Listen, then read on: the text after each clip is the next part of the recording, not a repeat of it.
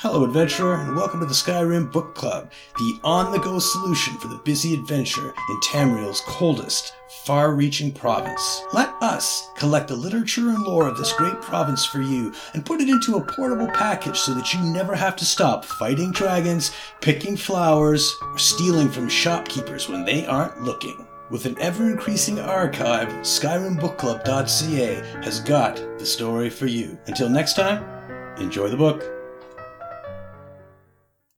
Grenetta's Journal by Grenetta Facel, the journal of a cook who wants more in life. Loredas. Luck has finally turned my way.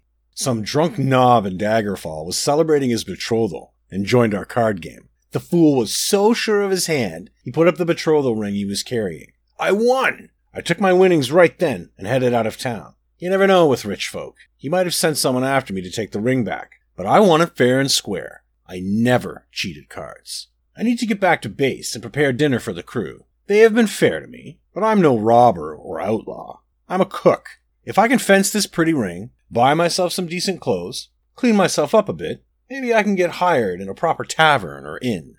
Tirdas. That rogue Petrel brought in a giant egg and asked me to make a big omelet. I can't be sure, but I think it might be a harpy egg. That seems like a terrible idea. I know they are birds, but maybe they are a little bit people, too? It's creepy. I'm going to tell one of the others to take it away. Tomorrow, before dawn, I'm getting out of here. I'm reinventing Grenetta Facel.